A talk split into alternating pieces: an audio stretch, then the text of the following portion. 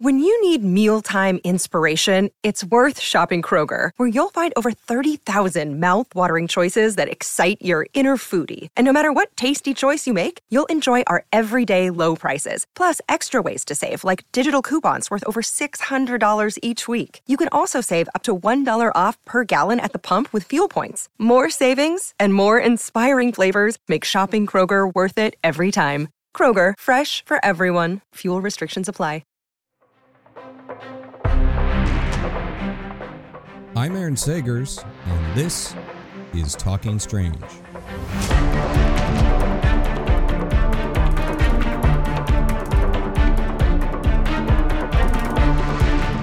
Hello, all spooky nerds, and welcome to Talking Strange, a paranormal pop culture show with the Den Geek Network. As always, I'm your host, journalist, author, researcher of weird things, Aaron Sagers. You can also catch me on 28 Days Haunted on Netflix and Paranormal Caught on Camera on Travel Channel, the Max streaming service, and Discovery Plus. And that's especially appropriate right now because of my guest for this episode, who I'm just like a big fan of and fortunate to call a friend. Her name is Dr. Lynne S. McNeill. She's a folklorist and director of graduate studies in the English department at Utah State University. And her research interests include legend, belief, fandom, and digital culture. And she's also the author of the popular textbook Folklore Rules. And the co editor of Slender Man is Coming Creepypasta and Contemporary Legends on the Internet and Legend Tripping, a contemporary legend casebook. Lynne, Thank you so much for joining me today. How are you? Thank you so much for having me. I'm excited to be here. Uh, we are gathering together today because of Friday the 13th. And, you know, it comes around a couple times a year, and it is perhaps the most famous of modern superstitions, I, I would say, but you could disagree with me. But we're going to just talk about some superstitions today and and what do we even really mean when we say superstitions so let's let's dive in with that from your perspective what how do you define a superstition so i define a superstition fairly academically as a short statement of belief that talks about cause and effect so a superstition is not an entire belief system. It's not a whole story behind anything. It's just really simple, straightforward. If you do this, then this will happen. And that might be an incidental if you do this without meaning to, then this might happen. Or it might be a if you intentionally do this, you can cause this to happen.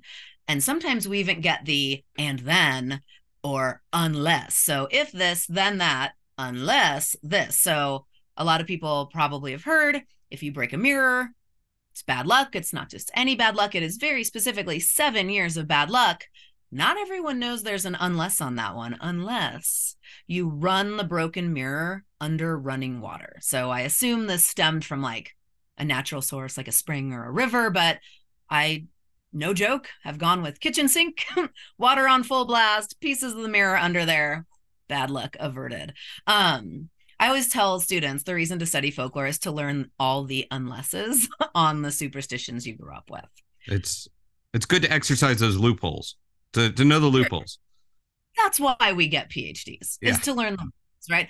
I, I will add just as a an academic note, most folklorists don't use the term superstition, though like with all of our terminology, we're aware that most everyone else does because superstition is often used to deride someone else's beliefs. So, you know, you may be familiar with the idea of like, what I know, I know, but what you know, you only believe. Uh, when we look inside and outside between us and other people, the word superstition is often applied to beliefs perceived to be irrational. Um, so, when even we talk about ourselves, we often will laugh at ourselves for tossing salt over our shoulder or, you know, turning around three times if a black cat crosses our path and things like that. And we'll be like, oh, I'm just being a little, you know, irrational today. And uh, folklorists like to not call people irrational for doing things that are surprisingly rational. It turns out our human ability to to believe in seemingly unrelated cause and effect is largely what kept us around for all of the you know tens of thousands of years that we've been around as a species so you know yeah. it's a it's a good skill that maybe gets extended into not washing your socks for all of a sports season but some small price to pay for like species success. I it, it calls to mind for me the um the Steve Carell uh Michael Scott um quote from The Office that I'm not superstitious. I'm just a little stitious. A little stitious. Yep. We're all just a little stitious. The the oh. the famous study that B.F. Skinner did, uh, superstition in the pigeon, proved that pigeons can be turned superstitious in like a matter of days.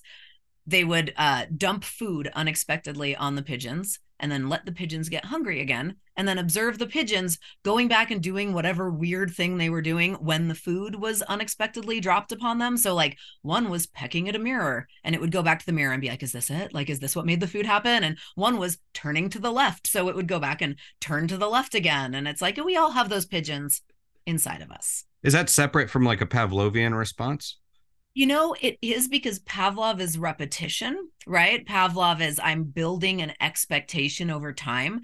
And superstition is a little bit more, I don't know what word to use serendipitous, magical, coincidental. We could use any of those, but it's I was wearing this hat when my team unexpectedly won. I have to wear this hat every time. And then we get confirmation bias, right? Which is where I'm wearing that hat and every time they win it proves that the hat is magic and every time they lose it's like i guess the hat wasn't strong enough this week. Um and so it's less based on legitimate repetition than a pavlovian response and more based in a little bit of magical thinking. And it oh go on. I mean what's the difference between magical thinking and magic really? And it, it, it it seems like it goes the other way. I guess this is kind of what you were just saying that like if my uh team doesn't win this week it was because I did not wear those, you know, dirty socks or whatever it was. Yeah, and, exactly. Or some small element. I mean, really, when we look at the psychology behind superstition, whether in pigeons or in humans, we see a huge big messaging about controlling the uncontrollable, right? There are things that are out of our control, and we like to imagine we are comforted psychologically and emotionally by the idea that there are things we could actually do mm-hmm. in I, am gonna I'm gonna start with a big one. talk a little bit about that. I, have talked about this before, but not with you. And but this is the first time I'm saying the word out loud. Triskaidekaphobia. Triskaidekaphobia. Did I say it? Yep. Fear of the number thirteen. Yep. So, and then specifically Friday the 13th, um, break that one down for us. The do you, do you recall like some of the origins, but also the importance of like why why did this one take root? Man, so what Friday the Thirteenth um, is really a doubling down of bad luck because we've got two traditionally bad luck things happening. One is Witch of Friday, which is sad because we love Fridays now, but we didn't always. And the other one, of course, is the number 13. So, separately, completely, there is a history of bad luck beliefs about these. Fridays as a day was considered, well, Friday was the day of the crucifixion of Jesus. So we have immediately there this negative association with Friday. But, you know, biblical scholars have have gone even further and said it was a friday when eve ate the apple and it was a friday when cain murdered abel and all of all of these things happened on fridays that that were negative that were bad and that's not always cross cultural. In a lot of cultures in Greece and Italy, Tuesdays mm-hmm. are bad days, a bad day to get married on, a bad day to have a baby on. Um, you know, you you would never choose a Tuesday, but Fridays in places where Christianity has taken root a lot are were considered unlucky days. The name Friday, of course, comes from Freya, the Norse goddess. So prior to Christianity had largely positive mm-hmm. associations, you know, motherhood, love, bounty, things like that. So, in keeping with so many things that become superstitions, we see an easy flip sometimes from positive to negative. What we know always though is that things are good or bad luck. that's that's a consistent one. Um the number 13 has a really similarly long history, similarly biblical at times. We get the Last Supper that had 12 attendees until, of course, Judas shows up as the 13th. Mm-hmm. Um, we actually have that story from Norse mythology as well that there was a banquet of 12 until Loki showed up. So it's interesting to think of of Judas as the trickster figure of the Bible. Um, but that idea that 12 is a base number, of course, is very cross cultural and goes beyond belief and storytelling and into things like mathematics and astrology and you know we number things. We have a dozen of things 12 inches in a foot 12 hours or 12 minutes 12 minutes? I'm just making stuff up now. 12 minutes. I... minutes in an hour 12 hours and a half a day. 12 in time 12 hours and yeah 12 yeah 12 months a year the you know 12 is 12 months in a year yeah that's what i was trying for aaron thank you it's uh I, have also Friday. Like, it's Friday. My brain's not working. But not That's, Friday the thirteenth. Not yeah. yet. It's well, coming. And we have um the story that I always heard, of course, was Judas as the thirteenth guest, and yeah, we've got Loki. Although really things worked out well for Loki because now he's the hit, you know, part of a hit uh, Marvel TV show. But King Philip um, arresting the Knights Templar on Friday the 13th, 1307. Friday. And not just Friday the 13th, but Friday, October 13th, which is like a tripling down of the sort of like spooky creepiness because, of course, October is Halloween month, official spooky season, my favorite season. Um, so so there we're not just doubling it, we're tripling it. And so that wasn't even just Friday the 13th. I think it was in the 1300s, the early 1300s, when the Knights. Oh yeah, 1307. Yeah, by King Philip of France, and were I mean tortured horrendously, put to death, executed. It was bad. So those associations predated that, but that's just like the nail in the coffin for October Friday the 13th. When you have uh, things in more recent eras, like, you know, the bombing of Buckingham Palace uh, during World War II, well, recent global in the in the big picture, or the death of Tupac Shakur taking place on Friday the 13th, does that just for does that culturally just add fuel to the fire where like, oh, there is something to this? Yes, you know, it's scalable, right? It's the scalable concept in that same way that a personal superstition gets reinforced when it works and sort of ignored when it doesn't. Um, we see that culturally. We see that on a big scale. We have this giant Friday the 13th. And you know, most people, and this is true for for a whole lot of folkloric belief, nobody's like, I mean, there are some people, but a lot of people are not like super die hard, like, oh no, I believe Friday the 13th is absolutely terrible and evil and bad luck, and I won't leave my house. Not most people are doing that, but most people are like, I'm probably going to pick the following week to schedule my wedding, you know, or my dissertation defense or my driver's test. There's like people, there's a real strong drive of, no, I mean, I don't really believe it, but I'd rather awareness. Like, uh, you know, like, like that's we see that with so much. We see that with belief in cryptids and the supernatural. People know that the rational answer, the right answer is no, I don't believe that. But why why why take my chances? You know, why why risk it? And that it's that that tells us the most about where people are. And as a folklorist, it's one of the reasons I love my discipline because you can't get at that but element in like a survey, right? Folklorists, when we do work, we do ethnographic field work, we talk to people, we listen to them explain themselves to us rather than like fill out the survey and I'll tell you all about yourselves. Um, and it's really in that conversational style of research that you get at what people really the the nuance and the depth of belief in things like superstitions. There's no real if and then with Friday the 13th though, is there? No. It's not like specific no there, there it's it's just like if it is friday and if it is the 13th day of the month it is bad luck.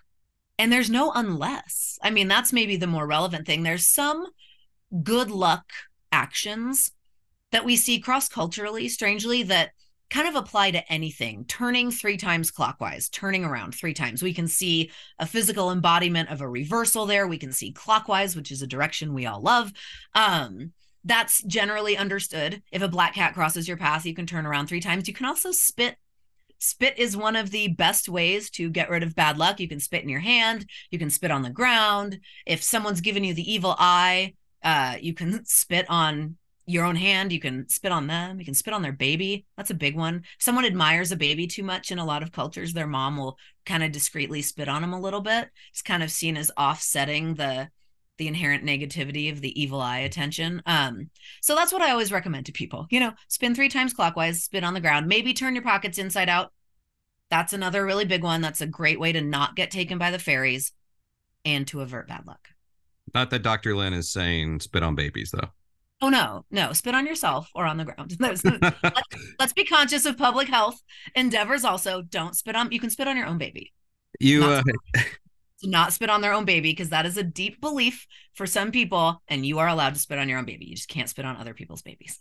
I'm so glad we got to this point so quickly. The I'm, or do we not spit on other people's babies point. This is the uh this is a lesson, the takeaway for today. The you know, then we move and and yes, again, it's worth mentioning that we're paying attention to something like 13 because we're aware of Friday the 13th. But if if we are on in in Spain on Tuesday the 13th, we wouldn't be thinking about it, but everybody in Spain might be because that's the bad luck day.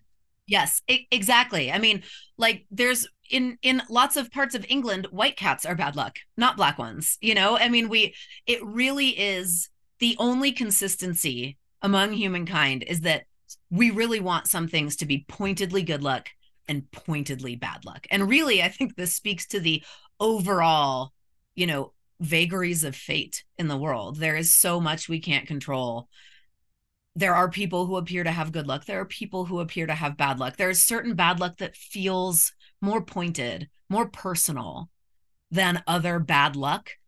And it gives it this anthropomorphism almost that good luck and bad luck feels personal to us. And so it makes sense why this persists. You know, folklore doesn't persist for no reason. And most people who know Friday the 13th is bad luck don't know about the Knights Templar, don't know about the the crucifixion. They aren't thinking about the goddess Freya in any way. Most contemporary folklore isn't alive today because of its origins. We're intrigued by its origins. We like to learn about its origins, but that's not what keeps it going. What keeps it going is that it is socially and psychologically, perhaps even just practically important enough that we keep remembering it generation after generation, you know, community to community. We are the ones perpetuating this, not the past. It's it's us. Mm-hmm. Well, one that uh, is is if Friday the Thirteenth is like you know just don't leave your house, I guess, since there's no uh yeah. unless or no, but then we have like knocking on wood, which to my understanding is actually a fairly recent one that's entered into our awareness like 1800s right? Yeah so things as like an ameliorative. Yeah i should have added that. I'm sitting here talking about spitting on your babies. No just knock on some wood. Um we see as an ameliorative often not just to bad luck but also to bad magic. Magic being a more, more intentional thing than luck. Luck has a sense of sort of like you know fate to it the it's not something that we can really be in charge of. Magic is usually quite quite intentional in in a lot of ways. That's a very general statement of course but we see the use of natural materials in an unadulterated form. So we get things like wood we get things like salt we get things like silver we get things like iron. So stuff that comes out of the world to us in that way that's the stuff that's going to keep us safe from bad magic, bad luck. And it's interesting to think about that. We often I I see so many people nowadays, you know, knock on their desk and say knock on wood and then look at their desk and be like, is this wood? like it looks it looks like wood. Maybe it's like a, a veneer. I I don't know, really. Um and just the fact that we sort of go through that I'm going to do this traditional thing. I'm going to knock on wood and then I'm sort of going to laugh at myself for maybe being a bit irrational and also that nothing is made of wood anymore. Um we can see how we play with belief when we when we do things like that. Yeah the the touch wood is actually one that i i do it like it's oh yeah. I, you know and i know that there was the game the tiggy touch wood uh in was it england? That uh 19th century i think that we uh that that kind of became popular which is why english culture still says touch wood. Where we're saying knock on wood. But on wood and then there's still variations about the type of wood whether it's unpainted or how many times a knock or if it's a chair without any legs how many times do you knock for me i i'm just literally a you know i touched it that was good touchdown I have to. I I do twice. It's a knock. It's not just touch it. It's like a knock knock. You know, but yeah. not three. Three would get excessive. I guess. I don't know. That's interesting. I've never thought about yeah the specifics of how I'm doing that. But no, I also and when I don't, when there's literally like nothing obviously natural wood around me, I do like the, which oh, yeah. I think is sort of like self-effacing in like that oh wooden-headed you know whatever it's i'm certainly not going to knock on someone else's head imply that about them but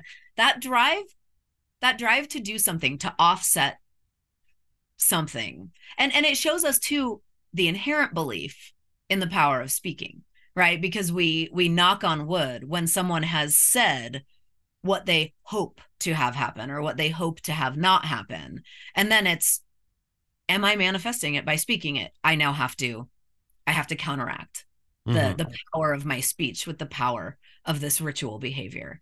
And that is such an inherent thing that we feel. And we see that still all the time. I mean, it's, you know, we have it going back to not speaking of the fairies, never saying, calling them the good folk or the old ones.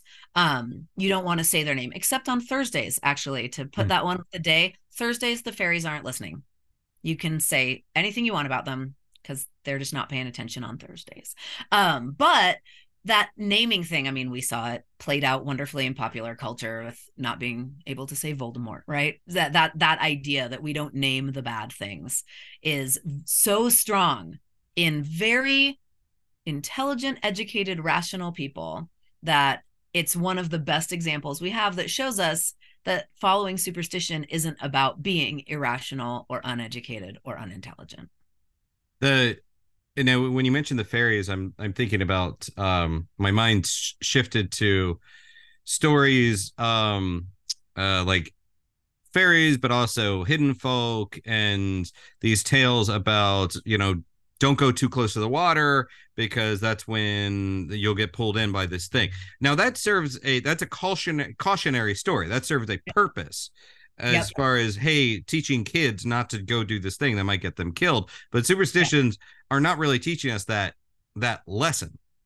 No, and that that's a really good distinction to make because as a folklorist, I would see those sort of cautionary tales as being defined like as a genre by being tales, by being stories, by being a narrative that leads to a particular behavior or aversion to a behavior. So, stories of the boogeyman who will get you if you go outside after dark, or the water horse who is probably going to come out of a river at you in Scandinavia somewhere um, and pull you down under the water, or here. You know, where we live in Cache Valley, Utah, the Bear Lake Monster who's going to come get you. Um, all of that is something that's going to stick in a brain, especially a young person's brain, that's going to keep them behaving in an appropriate way. Right. And we see that even when we move out of the realm of the supernatural and into the world of crime based legends, we're reining in people's behavior. Don't let your kids use a public restroom alone, right? Check under your car before you get in it. Make sure there's no one hiding under there. We, these are all cautionary tales about what we think is happening in the world. And it's, even if we don't tell the whole story, even if we, you know, if we're on the phone with a friend who's walking to their car in an empty parking lot at night and we're like, hey, check under your car. That's not me telling a story, but it's me referencing a shared cultural narrative that we all have of the ankle slasher who's going to be hiding under your car. And so we see in there, yeah, it's a, you know, a short statement of belief. It's that enactment of belief, but it's less about luck. It's less about chance. It's less about taking control of the uncontrollable and more about like a, oh no, this is the situation that happens in our world and you need to be careful. It's a scary world. So check your kids' candy at Halloween. You know. Oh man. Yep. Uh, I know that that's one we talked about before, but the, uh, yeah. you know, there's the, the variations, you know, there's Tuesday, the the 13th or the 17th being bad 17th, luck days or yeah. whatever.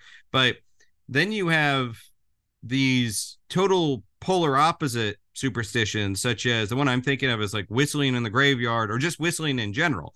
Sometimes yeah. you can whistle to ward off spirits, but sometimes whistling attracts spirits. Yeah. I mean, it's very confusing.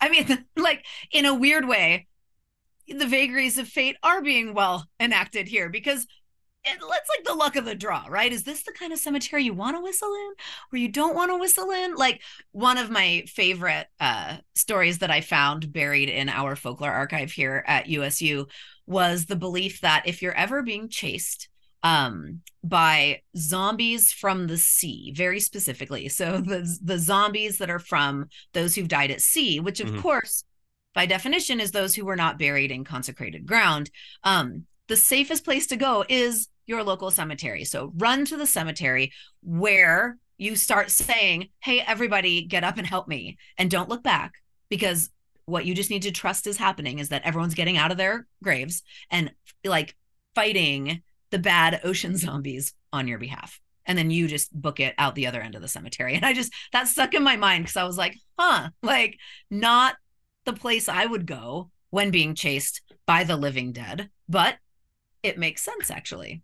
I uh and yes, I, I have New York City outside saying hello to you. But um the yeah that was Scandinavian, did you say? The the, the water horse specifically as a Scandinavian creature okay. is, yeah. Uh, that's gonna come come get you, the knock or the nixie. Um horses and water have an incredibly yeah. closely related history. And Poseidon is the god of the ocean and the god of horses, um, which is the creator of the horse, in fact. Um, which I have always just thought was wonderful. But the Hulder folk being Scandinavian as well, the hidden people. Yeah, I was I was thinking of like uh the some of the zombies. There's one of the zombie stories, um uh the the, the water zombies that I think took place on on later Christmas Eve or Christmas night. So a lot of the holiday connections to it, if I recall. Like this is an unexpectedly spooky time. Oh yeah. I love it. I love it for that purpose. The so you have um these kind of modern uh, evolution of these stories okay such as like i don't know getting pooped on by a bird is good luck you know? Does are we counting that in this category? Oh absolutely. That's one of those incidental ones where you're not in charge of the if but the then is a is a strangely positive thing. So you don't it's not like you're standing around under a bird like come at me come at me you know i want this to happen but it's sort of reframing a negative as a positive if it rains on your wedding day you're you're lucky right? Happy the the bride the rain falls on.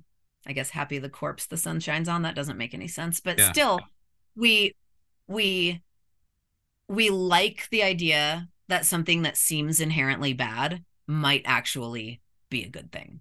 I mean i think that's that seems to have like a sort of straightforward you know subconscious psychology behind it that you know in in contrast to the fact that you have to walk around with bird poop on your shoulder all day something good's going to happen to you as well right silver lining uh situation exactly. look for the, the, silver lining theory of superstitions exactly you know yeah. that- or or it just exists it, in place to allow someone else who's like the smarmy or uh overly chipper person to say well that's good luck uh, it turns out you know yeah. that's actually a good thing. Yeah. it's it's these things happen just so folklorists have stuff to talk about i think honestly. It's like well actually did you know? Um i'm trying to think of other like positive superstitions. If this incidental thing happens then this it's considered good or good luck. Raining and on I, your wedding day isn't that one? Like yeah raining on your wedding day yeah. Um yeah i i know there are others you know yeah, the um I know there are and I'm trying to think of some of them, but we also have these that like I guess all of these in in you know our our our modern times North America especially are coming from other cultures, a lot of ancient Roman Celtic ones.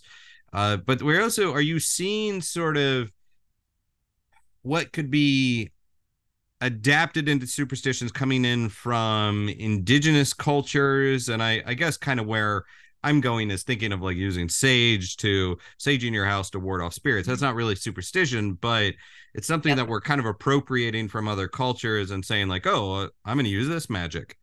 Yep. Yeah absolutely. And that's something that folklore has always been sort of a free for all of borrowing trading sharing ideas. I mean sometimes when ideas come from a different and so notably different that it's considered competitive belief system it's it's immediately turned away from or rejected but that happens more at the institutional level of belief the the religious sect identification level. On the folk level eh, you know it's just a little bit of a, a grab bag of like eh, what what all is there which isn't to say that everyone feels that way about their beliefs. There are a lot of people out there kind of saying like whoa back off from my you know traditional system of belief or my religious belief you know and putting it out on social media or something like that. But we absolutely see these sort of growing abilities to share information. The internet has given us this way to access all of these potential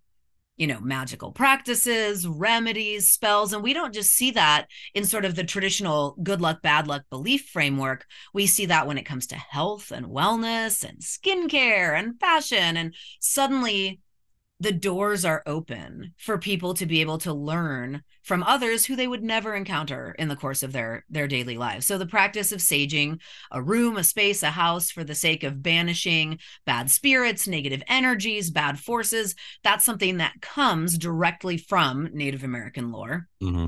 But that has absolutely it was being appropriated um at the start of the new age movement where we kind of get a and the inception of neo-paganism as a religious practice and things like that now it exists on a very folk level almost a almost a secular level when we start getting into the arena where we stop talking about spirits and start talking about energy.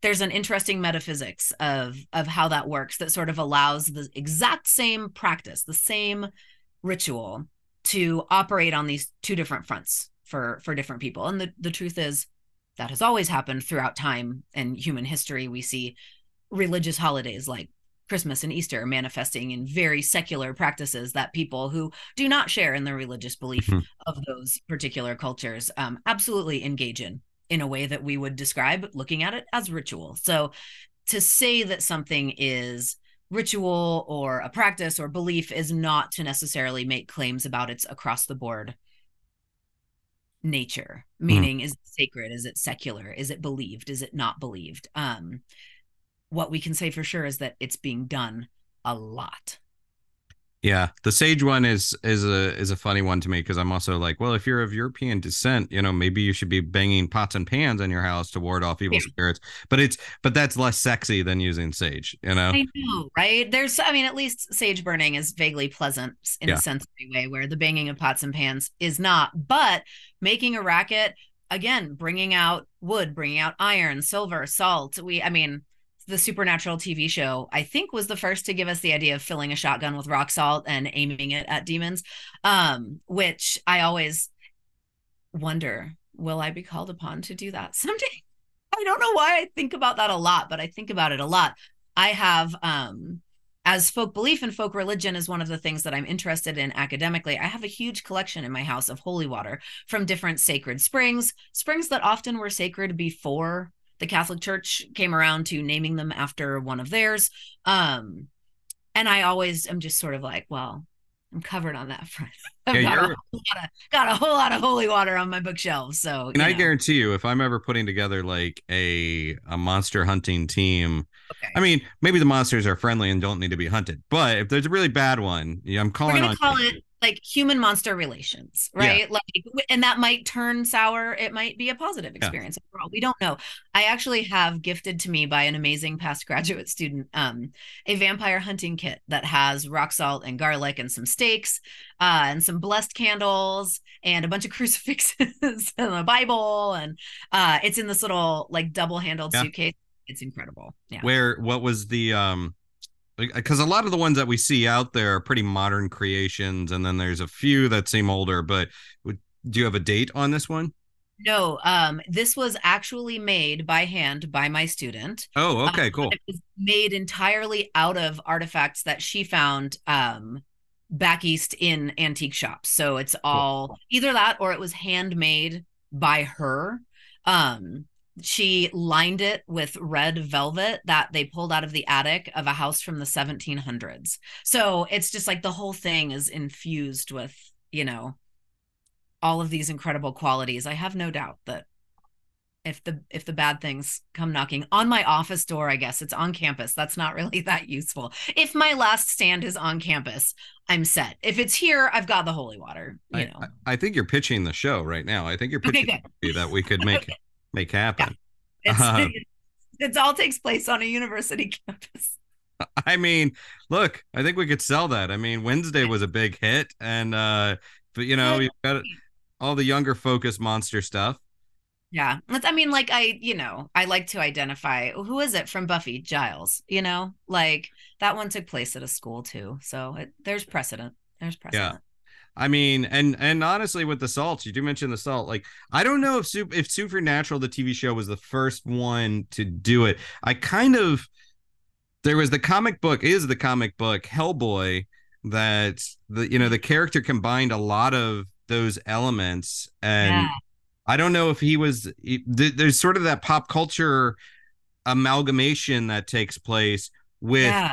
the lore, the superstition, and then the you know the yep. fictional zhuzhing it up of it all. You know the zhuzh. I like yeah. that the folk the discipline of folklore studies has a, a term that we have recently adopted which is the folkloresque which is um, basically stuff that looks like folklore but isn't it's folkloresque um, and that might be fictionalized folklore and that's been around forever j.r.r tolkien his his characters and their cultures were so believable because he gave them folklore. He gave them slang, he gave them foodways, he gave them their own different stories and customs. You know, hobbits lived differently than the Rohirrim or something like that.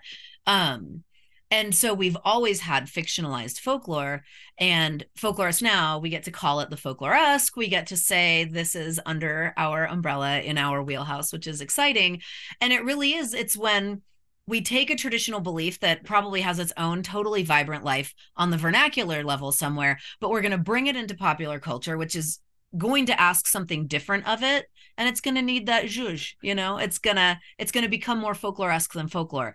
And that's not bad. That's actually awesome. But as a folklorist the message that that it is you know required of me to get out is that knowing the difference is important. What we don't ever want to do is watch a movie made about someone's traditional belief system and be like, that's it. Now I get it. You know, now yeah. I know everything about it. Every cool thing that we encounter in popular culture that is folklore should be our first step through the door. And then we go learn more. Right. It's that's what brought us to the table. And now we're gonna we're we're gonna dive in and find out what else we can learn yeah it's and it's tricky it's like that you know it's when i use the phrase uh, paranormal pop culture it's like how the belief of things is influencing the popular culture the fiction. But then yeah. then there's that cyclical thing where the pop culture starts in turn influencing the beliefs. And and yeah. then it gets with like this mishmash of all of it. And i don't know. It seems like and this is where you come in it's like it seems like it starts getting very difficult splitting all of that up especially when we have all these streams of information in in the internet age yeah, it, it's difficult. And on one level, it's pretty straightforward. If the drivers of that circulation, sharing, movement, transmission are everyday people, I'm going to call it folklore. And that's just about when the interview with Lynne cut out. There were some gremlins in the machine, and found out later that the recording did not process the rest of the very insightful things that Lynne had to say. But I love having Lynne on this show. She's been on before, and and I'm sure she's going to be back probably faster than we know it because she is such an excellent folklorist and, as I said, director of graduate studies at Utah State University in their English department. And you can also catch Lynne and me on the Paranormal Caught on Camera, where pretty honored to be alongside someone uh, that I hold in such high regard. So, hope you learned a little bit about superstitions and and also folklore versus folklore-esque and some other kind of fun topics that we were able to talk about. So that's it for me for this episode of Talking Strange. I'm Aaron Sagers, and until next time, be kind, stay spooky, and keep it weird. Talking Strange is a part of the Den of Geek network, available wherever you listen to other podcasts. If you like what we're doing, share Talking Strange with your friends and fellow spooky nerds. And please subscribe, rate, and leave a nice review. If you have a strange or paranormal story you would like to share with us, please email talkingstrange at denofgeek.com for a chance to have it read on a future episode. For video episodes of Talking Strange, check out twitch.tv slash den of geek TV and youtube.com slash den of geek US. And please follow at Talk Strange Pod on Twitter and at Aaron Sagers on Twitter, Instagram, and Patreon for more paranormal pop culture content.